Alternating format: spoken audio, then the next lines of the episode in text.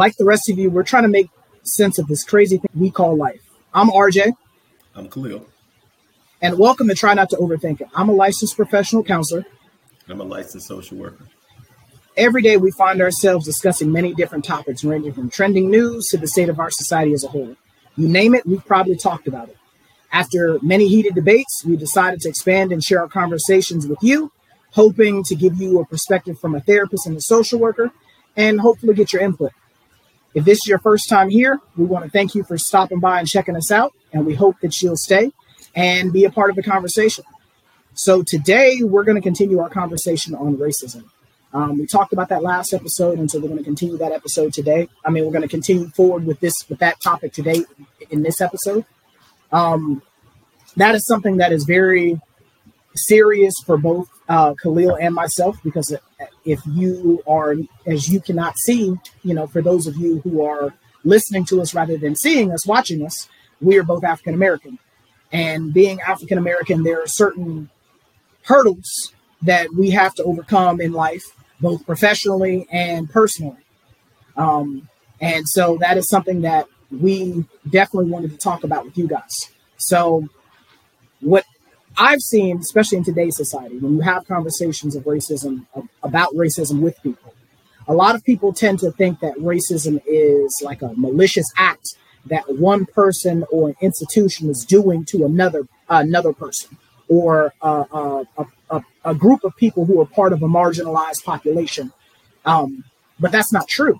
Racism has like morphed and changed and shapeshifted from malicious acts and you know malicious beliefs and malicious you know things and and ways to more institutionalized things where it's gone past just judging someone based off the color of their skin and uh, language and religious preference to being more so of a thing where we start to place hurdles that people have to jump over in order to just have basic human rights, you know, basic equality. And it's become so so ridiculous to the point to where people just don't have access to the same level of healthcare. Right. People don't have access to the same level of education. People just don't have just basic equality that other people, you know, take for granted. Look, we're going we're going to touch we need to touch on Flint, Michigan for sure, because uh, that situation is still going on. People mm-hmm. uh, really think that you know, oh, well, because you know we, the government's providing water and some other things. Well, how come the water is still not drinkable? yeah. They've still been running tests, and the water is still not uh, provided to those Flint, Michigan uh, residents at a high quality standard. Uh, water has to be um, brought in from elsewhere. Uh, you know what I'm saying? People are still talking about that right now. So that should show you about some of the racial inequalities that are still going on uh, systematic. Uh, matter of fact, uh, I was just talking to somebody about redlining. And when it comes to uh, the housing market, we know how crazy the housing market is right now. Feds just hiked the interest rate. But uh, still, there are different communities that are not available for people of color. And I'm not just talking about African Americans, about people of color, period. Uh, they're locked out of those communities. The realtors still do that same work today to keep certain people out of certain communities. Mm-hmm. Uh, people act Most like it's, everything went away in, in the 40s and 50s. Are you crazy? No, it's still going on today. Uh, so those are the systematic things um, I believe you were touching on earlier. Uh, and we didn't get to talk about that last show. I didn't get to talk about you know uh, living with a, a, biracial biracial child. My daughter's biracial, and I was telling to a, a brother the other day, um, white women really don't understand the struggle um, until we sit down with them and allow them in the head of an African American male. Uh, and that's the reason why it's a high percentage. I don't have the statistics memorized right now, but it's a high percentage of biracial couples end up in divorce or separation. People don't yeah. really understand that. Well, I mean, that that's where it goes back to, you know, like I was saying last episode of a conversation of education. Conversation um, of education. Yep. By sitting down and educating people about about your struggle, because um, a lot of people their thought process in things is if it doesn't directly impact me, right, I'm I'm not truly concerned about it, and it's yeah, not until something and, and, yeah, I got I got these blinders on where I'm only focused on the things that are impacting my lane of traffic. And if it's not impacting me or people that I know, if it's not hitting home, if it's not me and mine, then I'm not truly concerned about it. And things like racism only continues if people just turn to look the other way and, and, and just pretend that it doesn't exist because it does. Simple things like education, like my niece, for example. Um, my niece is, she is seven. She's in private school. So she's in private school. My sister pays, I, I think, just shy of $800 a month for private school tuition. Mm-hmm. So when you look at the demographic of her classroom, there's not a lot of people that look like her in that classroom.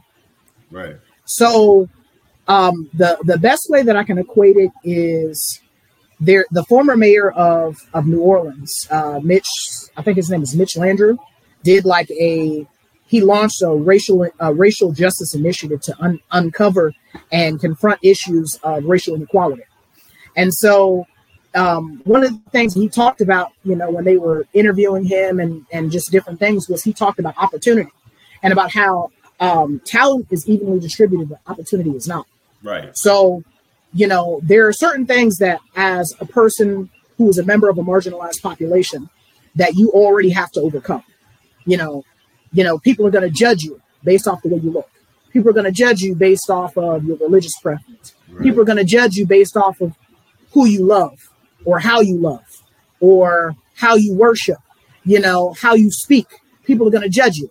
But then you compound compound, you know, compound that with having less access to quality instructors, right. um, with uh, less access to uh, advanced technology, you know, textbooks, mm-hmm. tutors. Um, because again, everyone knows that if you have access to better resources, you tend to be more successful in whatever it is that you're trying to do. Right. So if you're an athlete and you have access to the cutting edge technology in regards to rest and recovery. Mm. You have uh, the the best, you know, in in equipment, the best personal trainers, the best nutritionists. Guess what? You're gonna be head and shoulders above anybody else competing against you.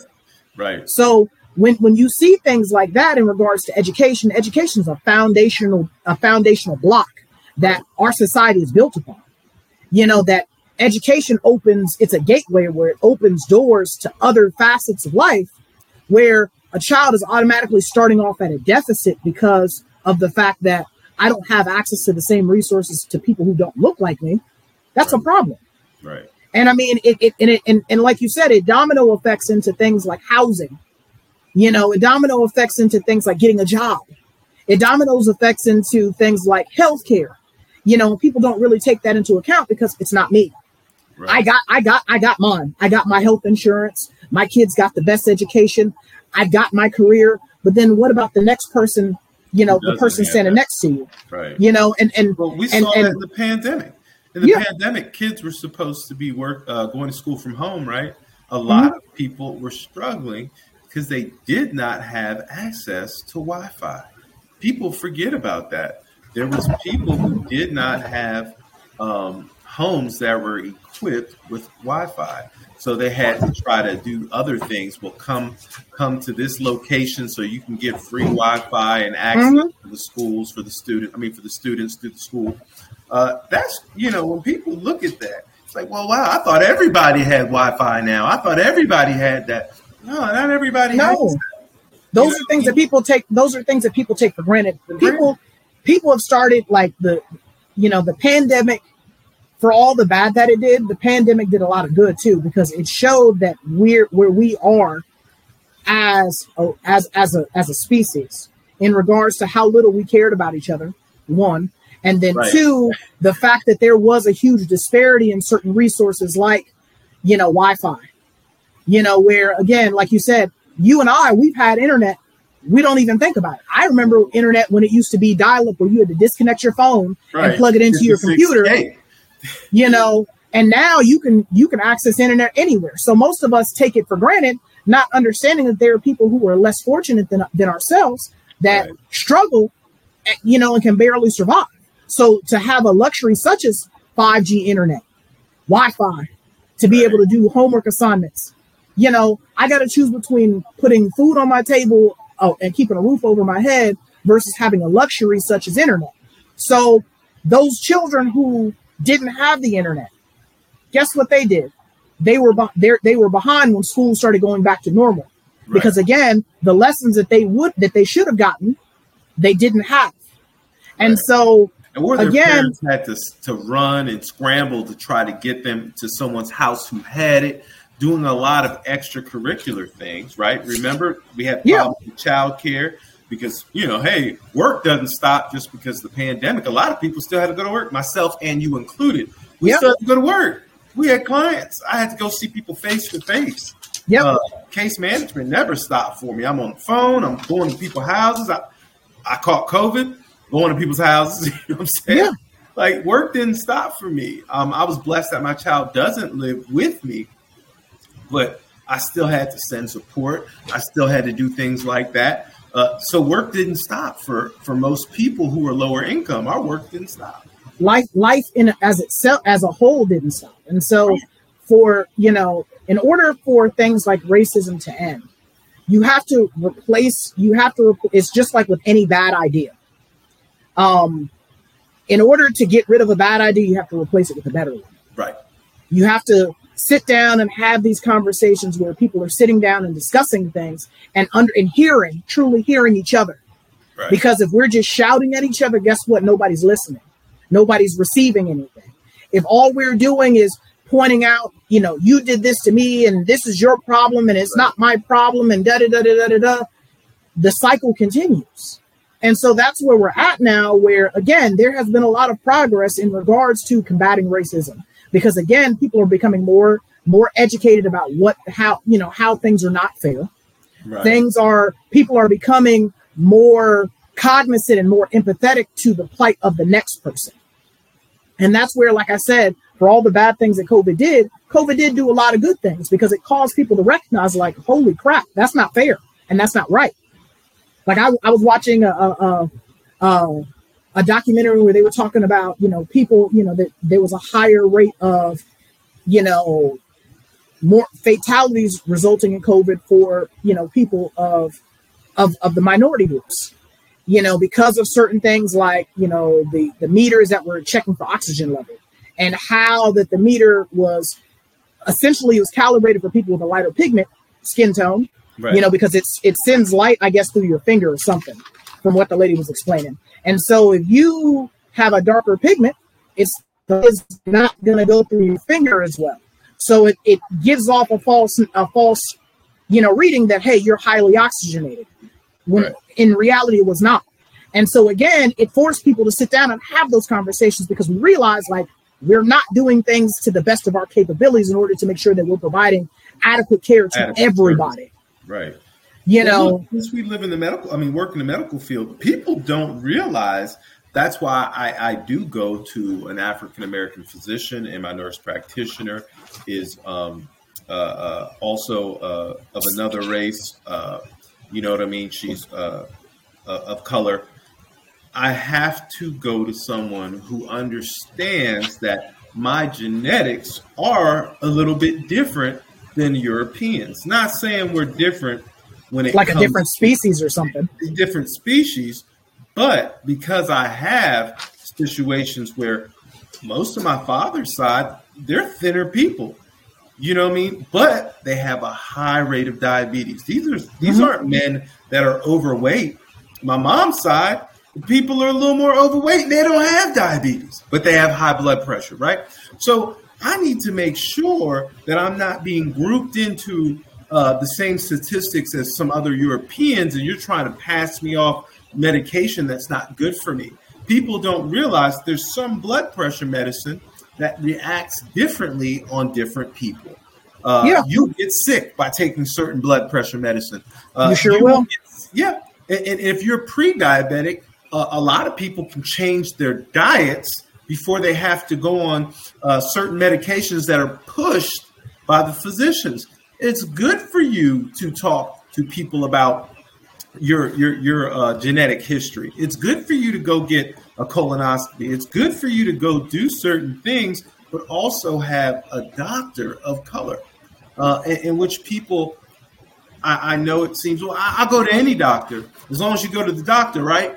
Yeah, that's good too, as long as you go to the doctor. But why don't you go to a doctor of color so they can actually tell you about certain things genetically that you're for high risk for just because mm-hmm. of your genetics period. Because a lot of people don't understand that that you, you know, depending on your your race or your ethnic group, you are you are you can be predis, predisposed to certain you know medical afflictions such as right. diabetes, high cholesterol, hypertension.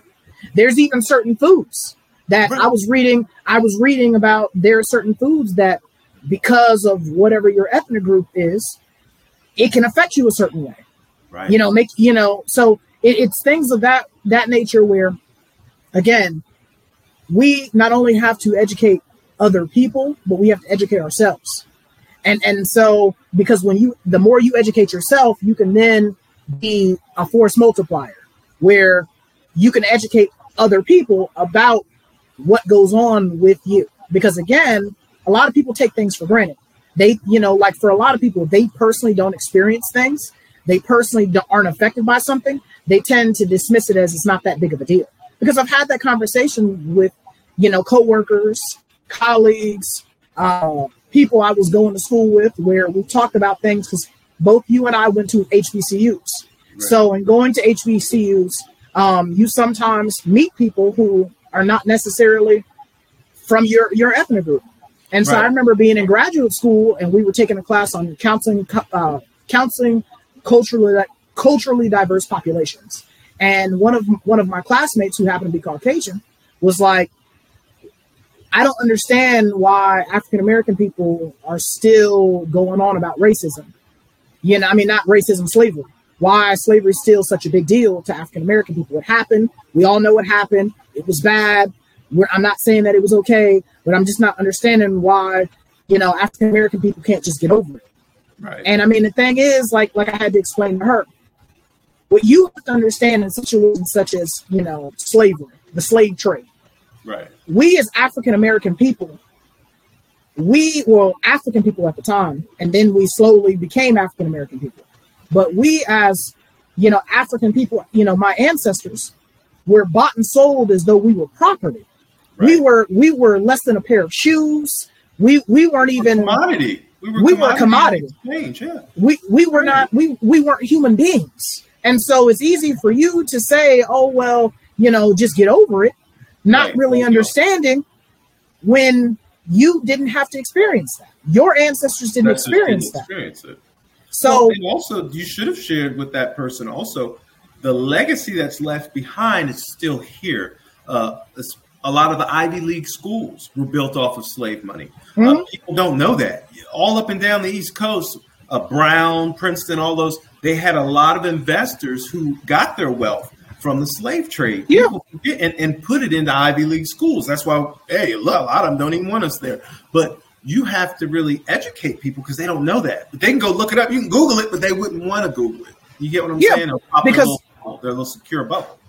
Because what happens is people tend to build this, like you said, a bubble. They put a they build a bubble around themselves where, you know, the things that I believe, there's no way that I was, I or anybody I'm associated with, was a part of anything negative or bad. Right. And and and so, like you said, there, you know, the history you know and this is something we you know we're going to talk about you know at a at a later time in regards to generational curses right. you know the same way that um, eye color, height, weight, you know, hair color, you know, certain physical afflictions, even some mental afflictions can be passed on genetically. Right. right. You know, to the next to the next generation. Things like hate and racism and and ignorance can be passed on to the next generation as well. To the point to where you doom yourself to repeat it and continue the cycle because again, if all you know is a certain way of thinking or a certain way of being, guess what? How are you going to do anything any different? because it's normalized to you. And right. and so when you have things like when you come into this world out of your mother, right? You're not born understanding that because someone looks different than you, they're they're less than you. Right. You know, that's taught to you. And the only way to unlearn things that are taught to you is to be presented with alternative information and in, in a way that you're willing to receive it. Right. Because the com- the the you know like and and you know we've talked about this a, con- a conversation of education. When you sit down and you're willing to receive anything that someone tells you, right? You you know because the way a conversation works is you know transmit and receive mode.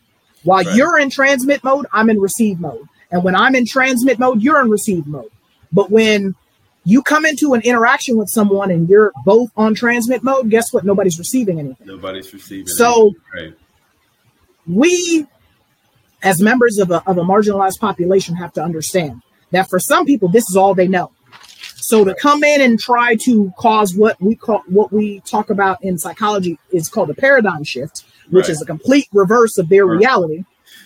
You know, we have to be patient. We have to be understanding that it's not going to occur overnight. But we it's still not, have to be proactive. You you got to be proactive because people will sit there and be like, "Well, I'll wait, I'll wait, I'll wait." No, no, educate. All right, start participating. Start going out there. Be intentional about uh, shaking up some of the uh, uh, stereotypes and being like, "Hey, this is not what we want to do." Uh, exactly. not not all black people want to live in the lower income neighborhoods. Not all black people don't want to go to school. Not all black people steal. Not all black people want to um, gang bang or, or, or want to um, fight for. Because like a lot of people think, well, imitation is the best form of flattery, and you see it's young not. white kids with their pants sagging. Like you know, I remember living in a lower income area, and there being some white families in there, right? And a lot of those white families, they really didn't want like some of their their kids assimilated into the culture and they would wear some pants that were a little baggy or whatever like that. But that parents really didn't like none of that. Parents didn't really like black people because uh, I had a, a, couple white friends growing up when I was in lower lower class neighborhoods, right? And we never shamed him because sometimes the dude, he, you know, he, he did have a little slang in his talk and stuff like that. But he had a harder life than I did. You know what I'm saying? He had a real hard life. And the funniest thing is, he wanted to get out of that situation. So when I see these rich kids walk around with their pants hanging and, and they acting like they gangbangers and wearing flags and doing all that type of stuff, people say imitation is the best form of flattery. But I also want to say that's not reality, man. That's Nobody not wants to live like that. My mother I mean, got out of a low income neighborhood so fast, my head spun. As soon as she got a better job, it was on. She's like, we got to go because she understood what it does to you uh, and, and, and that oppression from being in that type of environment, right, gets passed down. That's a part yeah. of that generational curse. Yeah, because I mean, like when you watch the girl, uh, the girl from Doctor Phil, the Catch Me Outside girl. I can't remember what right, her name is. Right, yeah, yeah, yeah. You know, it's like we're. It, it was like we're we're you know we're when you when you listen to her mother speak, I'm like you didn't learn how to talk like that from, from your moms. From your mom, you you learn how to talk like that and act like that because you're watching what you think is cool which happen to be African American people. Now, right. again, that is not how we all. That is not a true representation of all of us. Now, some like people, that. some people do like speak that. like that. Some people do speak like that. But ne- again, what happens the way our brains work is we tend to generalize a right. small sample size of a population to the entire population. And everybody acts and, like that. And everybody acts like that. No, we, we don't. You. We don't. So, you know, for me, that is where, like I said, conversation of education has to occur and and pointing out to people that you know for for me as an african american man there are certain it, it, blows my mind that people don't really realize that the struggle that we have to go through every single day as people of color where we have to have conversations with our children of when you go certain places don't do certain things when you're around certain people don't do certain things right. when there are certain places you because of the way you look you can't go after a certain time. Yeah. Like heck, heck, there are certain places here where we live. And, right. We right know. in Alabama. We there's certain places we can't go after after a certain time. You're not allowed to be there. you're a prime suspect if you are. People, yeah, so well, you must be here to start trouble, so we're gonna start trouble first. Yeah, exactly. So those are conversations. Like I was watching um, one of my coworkers uh, put me on the show uh, All American. You know, it's a CW show about this kid that yeah, went from oh, yeah. Crenshaw to Beverly Hills to play football. And so one of the episodes, him and his and his and his teammate got stopped by the police. Right. And so you know, he's explaining to, to the coach who's allowed him to move into the house, like, why didn't you have this conversation with him? Like where I'm from, we have these conversations of, hey, you don't do certain things, you don't run, you don't do this, you don't do that, because these certain things will get you certain responses. Right. And so people don't understand, you know, and I don't say that because I feel that, oh, you know, this is indictment on the police because it's not. Because I work with a lot of police officers who, again, have been the most respectful, most caring, most loving people I've ever met. African American police officers, you know, well, we, we've it, done that too. exactly. So right. it, it it becomes a situation where people don't understand the struggle that comes along with being a, a, a, part of a marginalized population. They tend to kind of downgrade what we go through and what we experience. And I mean, to me, not really understanding that we're not asking for you to for something that is life altering or life changing, we're asking to be viewed as peers and to be treated as equals. Right. And and and right now there are so many hurdles and so many fences and so many things that we have to overcome that just don't make any sense just for us to be on the same equal footing as people who right. do not look like us. We have people to fight who do not harder. Look, we got to fight harder. You know, because not only do we have to fight against the stereotypes, but we have to fight against the societal issues you know, such as education, such as the access to resources, because that's what it's turned into where there has there's a clear disparity gap. Right. You know, not just small incremental. No, I'm talking about Grand Canyon size gaps in in in academic success. Why is that? Because these these group of people they have access to things because they have the resources. Right. You know, so they can do all these and, different and things. Resources is key. Yeah, access to resources is key. That's how you keep generational wealth. Yes, exactly. Resources. People don't get that. I didn't start off with ten thousand dollars to invest. Some people have even more than that. I didn't start off with a family member that said, "Hey, I already have your college paid for." Exactly. So work. those, so those are things where people don't understand. You know, like you know, people, you know, throw that adage out there that life isn't fair. And you're absolutely right. Life is not life fair. fair. Right. But but again, if we're supposed to be equal and and and we're supposed to be the same and we're all supposed to be putting in the we're all supposed to be putting in the same and taking care of each other and loving each other because right. I can't speak to how anybody else was raised and how anybody else was brought up. But the way I was brought up and the way I was raised was that we were all equal. We were all the same you know, and, and we, it's cool to espouse that. And it's sexy to say that because, you know, that's the narrative nowadays. Is that real? Is that exactly. real? Is that reality? Well, it, that's it, what, well, look, that's the funniest thing because I was watching an old show. Somebody had posted an old show of Louis Farrakhan uh, going on. Um, uh, uh, I forgot what talk show it is. I'm trying to remember if it was like Jenny Jones or something like that. But uh, he was getting to speak to uh, Caucasians uh, white, Amer- white Americans about white America, about uh, systemic racism, and about why black people have to uh, allow themselves to basically become incorporated and take care of their own people and not expect white America to take care of them. Like there has to be a separation, right? Almost uh, going back to kind of how they viewed things in the 60s. Um, in, in saying that uh, he was actually reiterating that, like, hey, we, in theory, we would all like to be like Martin Luther King and everybody get along in theory. But in all actuality and all reality, uh, we have to kind of remain separate in order uh, to rebuild our culture and to kind of start off because we started off from down here. We had an unfair uh, uh, start by being slaves and coming to this country um, uh, with a um, you know a deficit, right? So he's talking to white Americans, and they're not really willing to hear him out. But I, that also speaks to the point where, yes, I don't want to be divided. I think we can all work things through. But in all actuality, when it talks about reality, are we willing to give people of color, not just African Americans, mm-hmm. are you really willing to give people a seat at the table, or do we need to do this separately? You know what so, I mean? So, so as long as like like I I so in order for us to be successful, in order for us to get past a lot of the struggles that we go through, we, we have to have an equal say. We all got to be sitting at the table. Um, right. But but again, in order for us to get to that point, people have to be willing to hear. You have to be willing to hear what you have to say when you sit down at the table, because it's cool. Like I said, it's cool to say, "Oh, I'm, I stand with you," and to protest and to take a knee right now because people are watching me.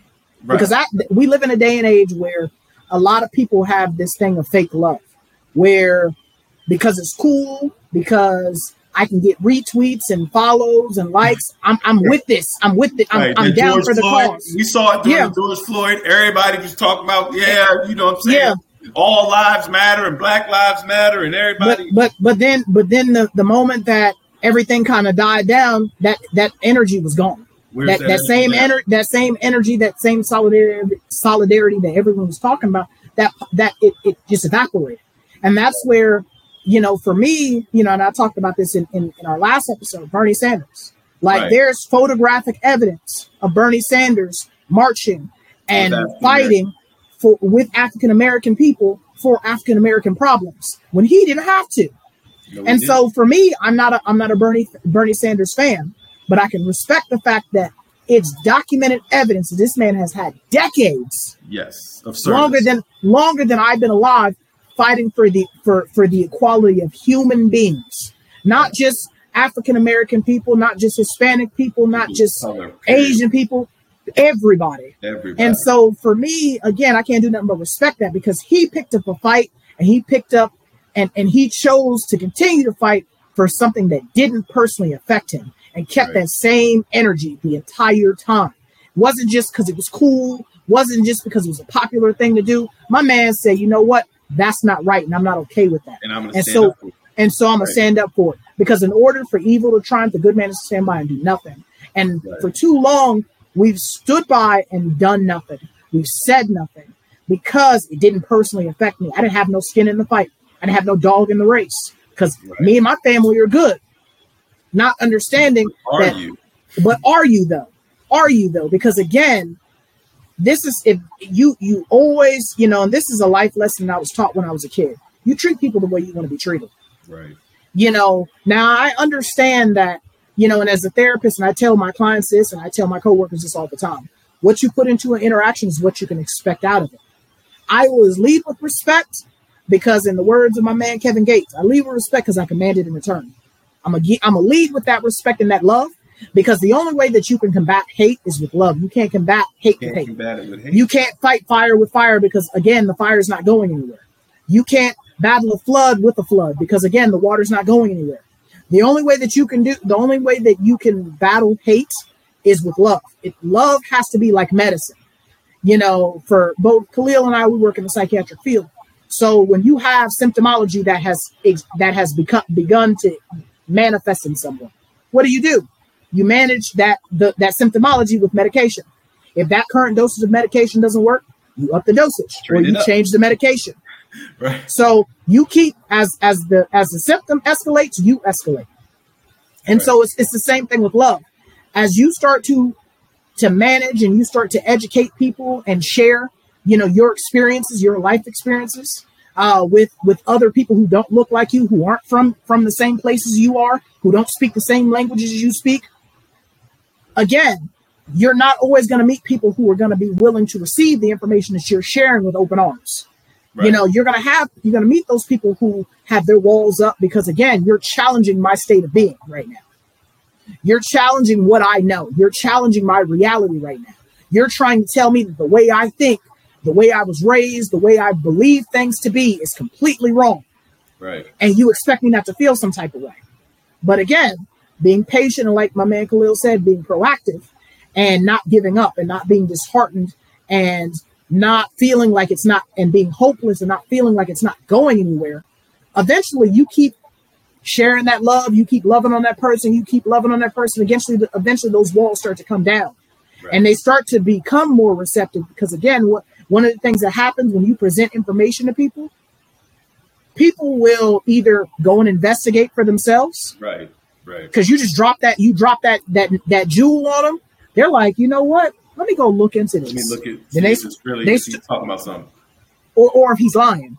Right. Right, because most so start, they think you're lying anyway, so that's why exactly. Right. So, so my thing is like I tell people all the time: check the internet. The internet is undefeated. There's a a, a, a plethora of knowledge that's out there that all you got to do is do a Google search, and you right. can check you can check facts for yourself. And so again, provide people with reading material because I do that as well. When I have a client that doesn't want to take medication, you know, because medication will do this and da da da da, yeah. I print out I print out reading material for the client and we sit down together and read over it. So you can see that I'm not trying to flim flam you. I'm not no trying side to side effects or if there is any side effects and the things you can expect. Well, that's the same thing that I was talking about earlier, having a biracial child. You know, um, me and her mother had to have a sit down um, because my child's black.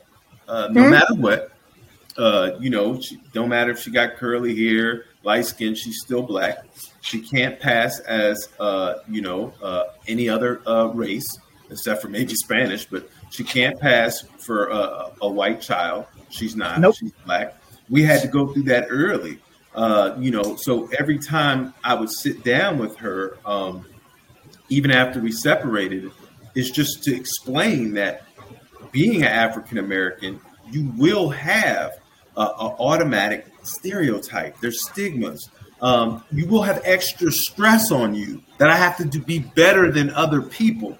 Uh, when I'm in school, I have to perform better than the other races. Uh, because if I don't, then they're going to try to stereotype, stigma, say that I have a mental health issue, say that I'm slow, ADHD, whatever that case is. Um, you actually have to go through that as an mm-hmm. African American.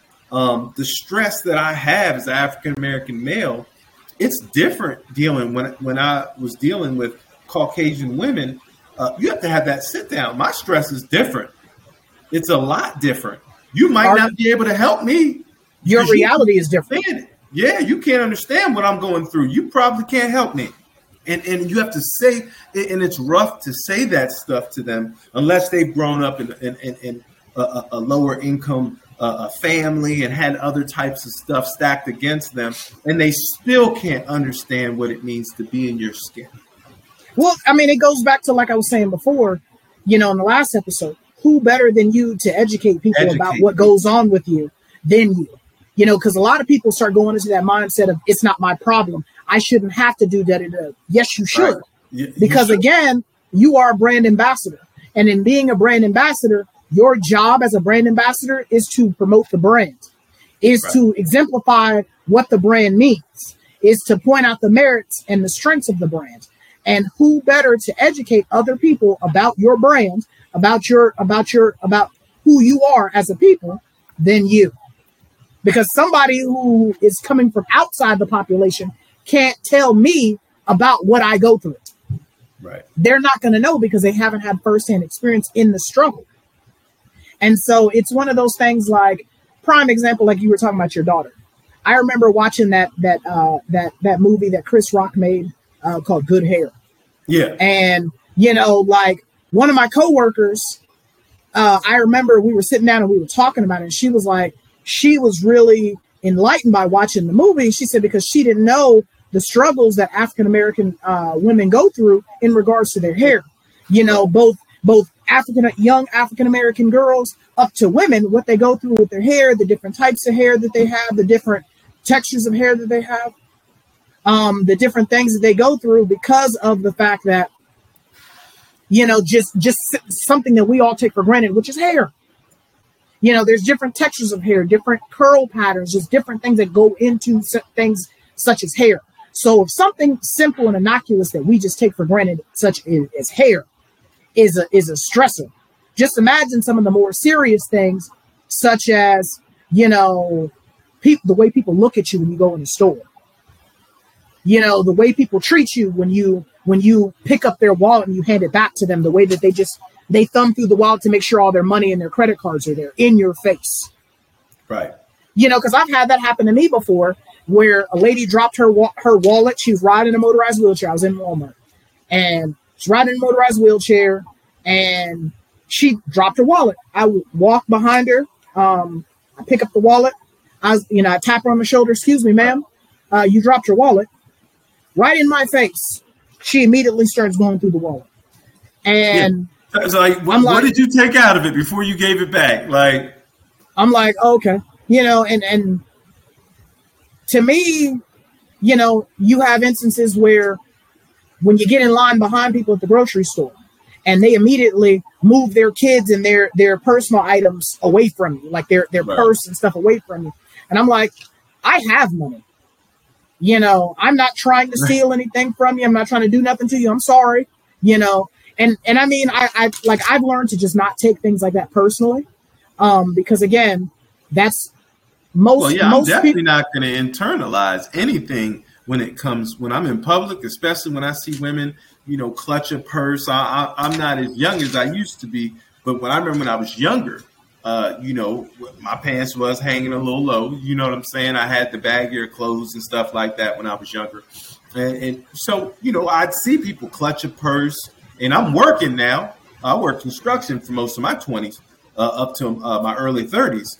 Uh, so I was always going to work. You know what I'm saying? Even as a, a drug addict, I used to work. I used to tell people, man, I work tra- trash, pick, clean up, all that. I've done all those things. I was still working, but you'd have people uh, clutching their bags, especially white women, when they see me or, or, or uh, you know walk on the other side of the street. I've been through that, and you know what? I learned not to internalize any of that because I know my self worth.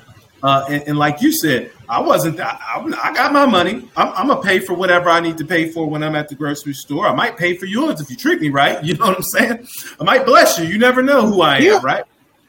But at the same time, we internalize those things and we take it upon ourselves because what they're projecting, that hate that they're projecting, we start saying, "Well, damn, uh, you know, these people don't like me."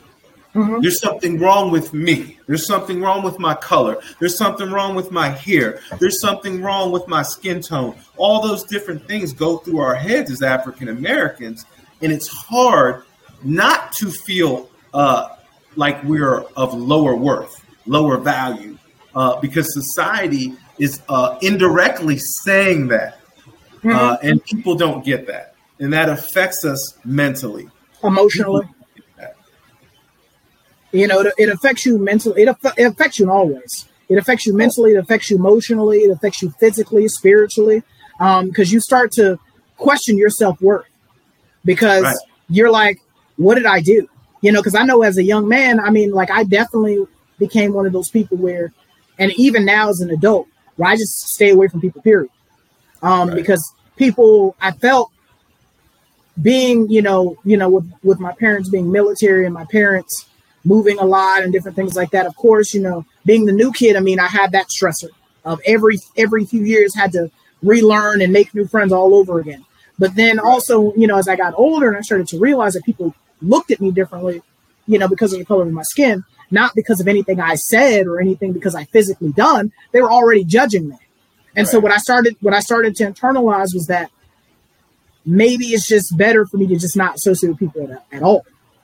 And, and and so it's just better for me to just stay away from people as a whole because people are going to think one way or one way about me either because of the way that I talk or the way that I look. Right. Without even w- right. without even really giving me an opportunity to prove or disprove whatever they're thinking anyway.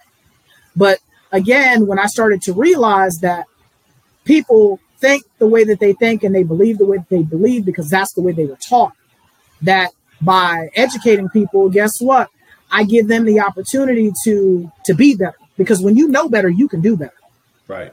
You know, and so when you know better than to treat people differently because of the way that they look and to be open and to be empathetic and to be understanding of the things that they go through, you tend to be more quick to act on things when you see that they're wrong, even if they affect even if they affect you or they don't affect you.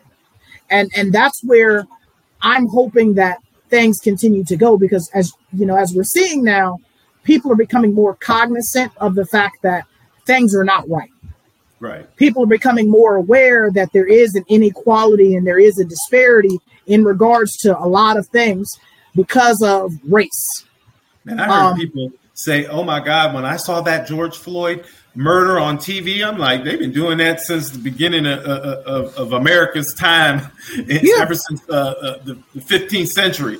They've been yeah. killing people like that, you know, and, and so, and, and, so, and it, and it hasn't just been a police thing. It, it, it hasn't just right. been, oh, the police have been doing that. No, you had vigilantes that were going out there. I mean, you you look at the Klan. Yeah, the, the KKK, the KKK was doing was killing people like that. So while now picnics, they be yeah. hanging people while they having picnics, watching people's bodies uh, so, uh, dangle from a tree. They, they, you know, literally the kindly shop owner would take your money Monday through Friday, and on Saturday they're burning a cross in your front yard. On your front yard, so, talking about you got to move.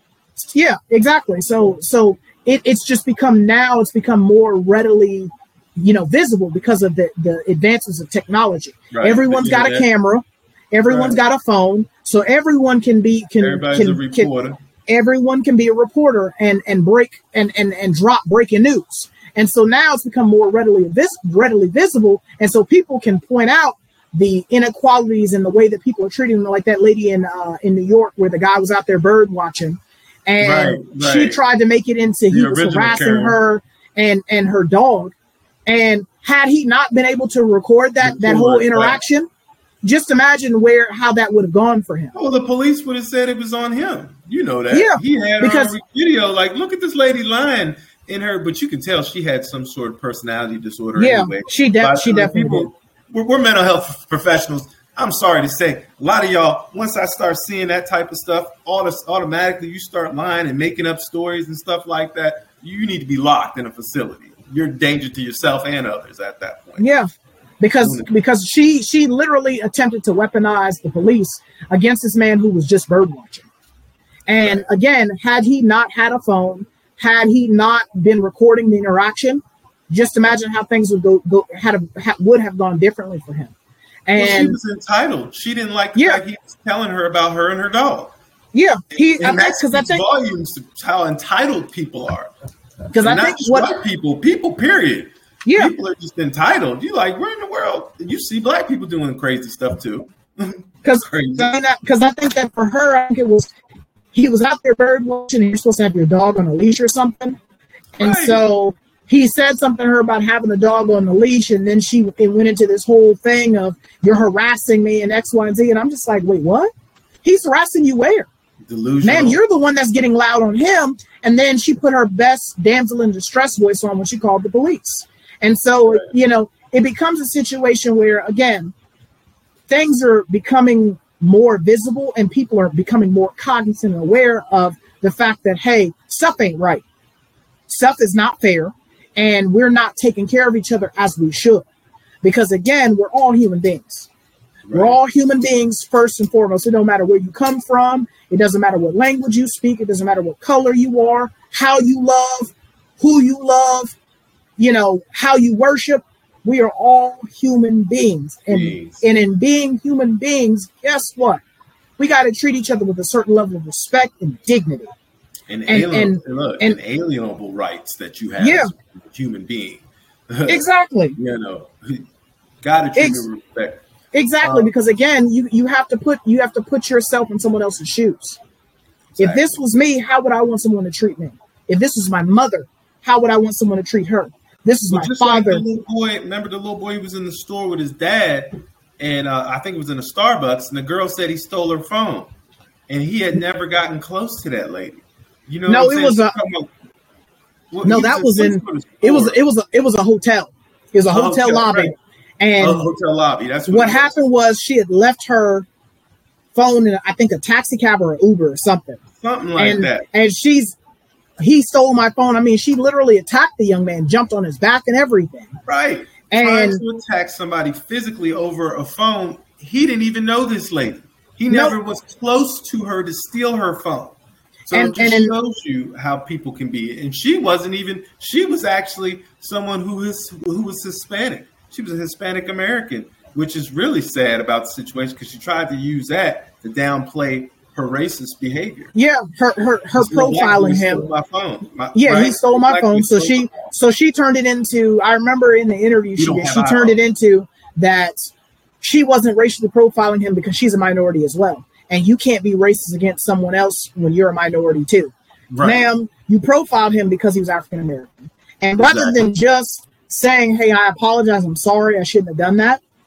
You know, I'm I I I'm I I I, I, whatever trauma I cause this young man, because again, that causes trauma. Exactly. That causes trauma because she's lucky that little boy uh, actually was very mild mannered. Because yeah. I know some little boys that would probably threw hands on her, and, and, yeah. and it would have been something like, you know, I used to work at that little adolescent joint I worked at with some kids, was locked up, man, and and, and look, some of them wouldn't even have thought twice about putting hands on that lady. Yeah, they they would have they would have fought her just like she was a dude. Dude wouldn't have thought nothing dude. like, oh, she's a woman. All let me hands. stop. Let me just push her away from me. Nope. She would have caught. She'd have been blessed. She would have been blessed with a full ride scholarship to catch these hands right. university. Two piece in a biscuit might have laid yep. her out and been like, "Yeah, it's not your phone." and and and, it, and and instead of just apologizing and attempting to move forward and trying to get past it, she continued to justify the behavior. And, and that's a big part of the problem too. Is the justification we, of the, the justifications. That's what we have to stop. That. we we have to stop that because even like where um you you have you even have politicians that should know better than that. They justify you know you know the the policing of neighborhoods with oh there's so much black on black crime.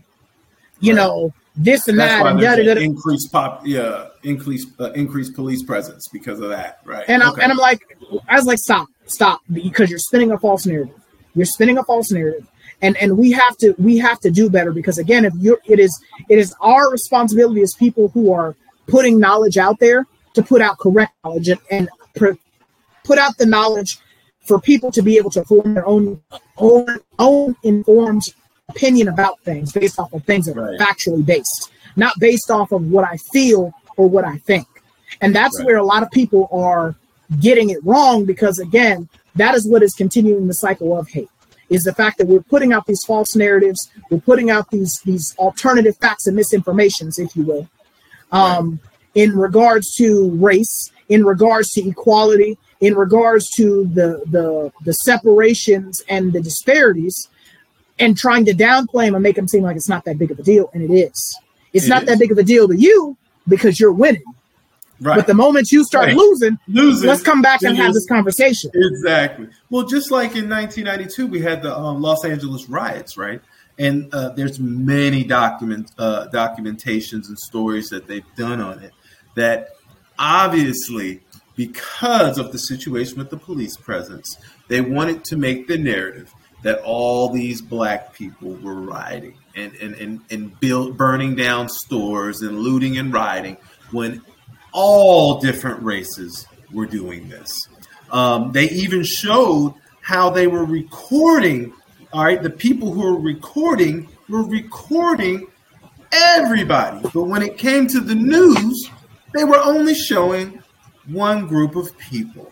Why would that? The, the people who were recording the, the people from home and stuff like that, when you saw their own home videos, had everybody black, white, Hispanic, Asian. Everybody was caught looting. But why you only see one black crackhead coming out with the TV and everybody like, oh, see, see, that's what they do. That's what they do. Well, that's what the, the actual media wanted you to see. Mm-hmm. And so society thinks it's only black crackheads looting and robbing everything. No. And I mean, and, and to me, my thing is like, and, and I and I touched on this in the last episode. Um, protesting is is, a, is is is the voice of the people who are of, is the voice of the oppressed. Right. You know, and and and if people have issues with protesting, like I am not for the riot. When you start to impact daily life and, and business and people being able to make a living and we're, right. we're tearing stuff up. I, I, I'm, I'm not I'm not with that. I'm not with that because that's not people right. That becomes survive. that becomes that becomes counterproductive at that point because now people are being distracted by what you're doing instead of what you're what you're saying. And so I again I'm not okay with that. Like me as as as for me as a, as just a just as an individual, I am not okay with the with the with the with the rioting and the and the, the tearing up of businesses and burning stuff. But I can I am on board with the pe- peaceful peaceful protest because again, right. when you peacefully protest, people tend to want to sit down and hear what you have to say as to why you're protesting in right. the first place. And if you have a problem with people protesting, ask them why they're protesting. Find out why they're upset. Find a, find out why they're choosing to sit in or boycott a business and things like that. Find out why. Because I guarantee you, when you take the time to find out why people do something, always find the why. You know, and as, as a therapist, you know, that is something I always look for in a person is the why. Because we're all motivated by different what's things. What's the function of you doing that? Why? Yeah. Why why are you doing this? Because if I find your why, I can figure out how to get you to a, a different state. A, a, new intervention to get you, yep. where you need to go. You know, get you to that get you to that next level.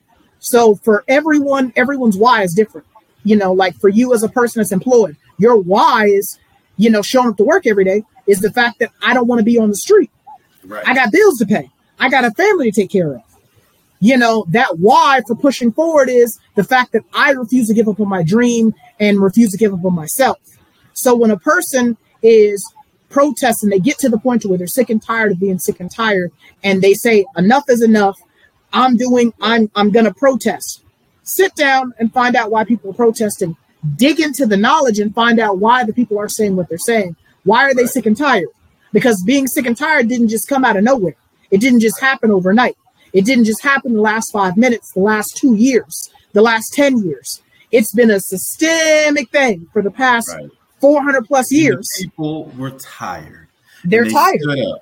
Uh, it tells you in the Bible, right? Uh, during the uh, the times of slavery, when the Jews were held captive, right, and uh, uh, Moses was being brought up, and God said, "I heard the cries of my people." All right, what Facts. happened? Rebellion after that. Rebellion Facts. happened after that.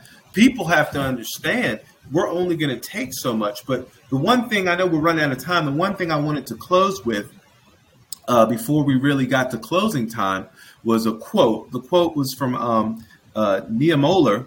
Uh, Niemöller uh, was actually in uh, Germany during the time Adolf Hitler and his Nazi peri- uh, party carried out the um, acts of violence and, and, lawlessness against the populations, right? Innocent populations, right?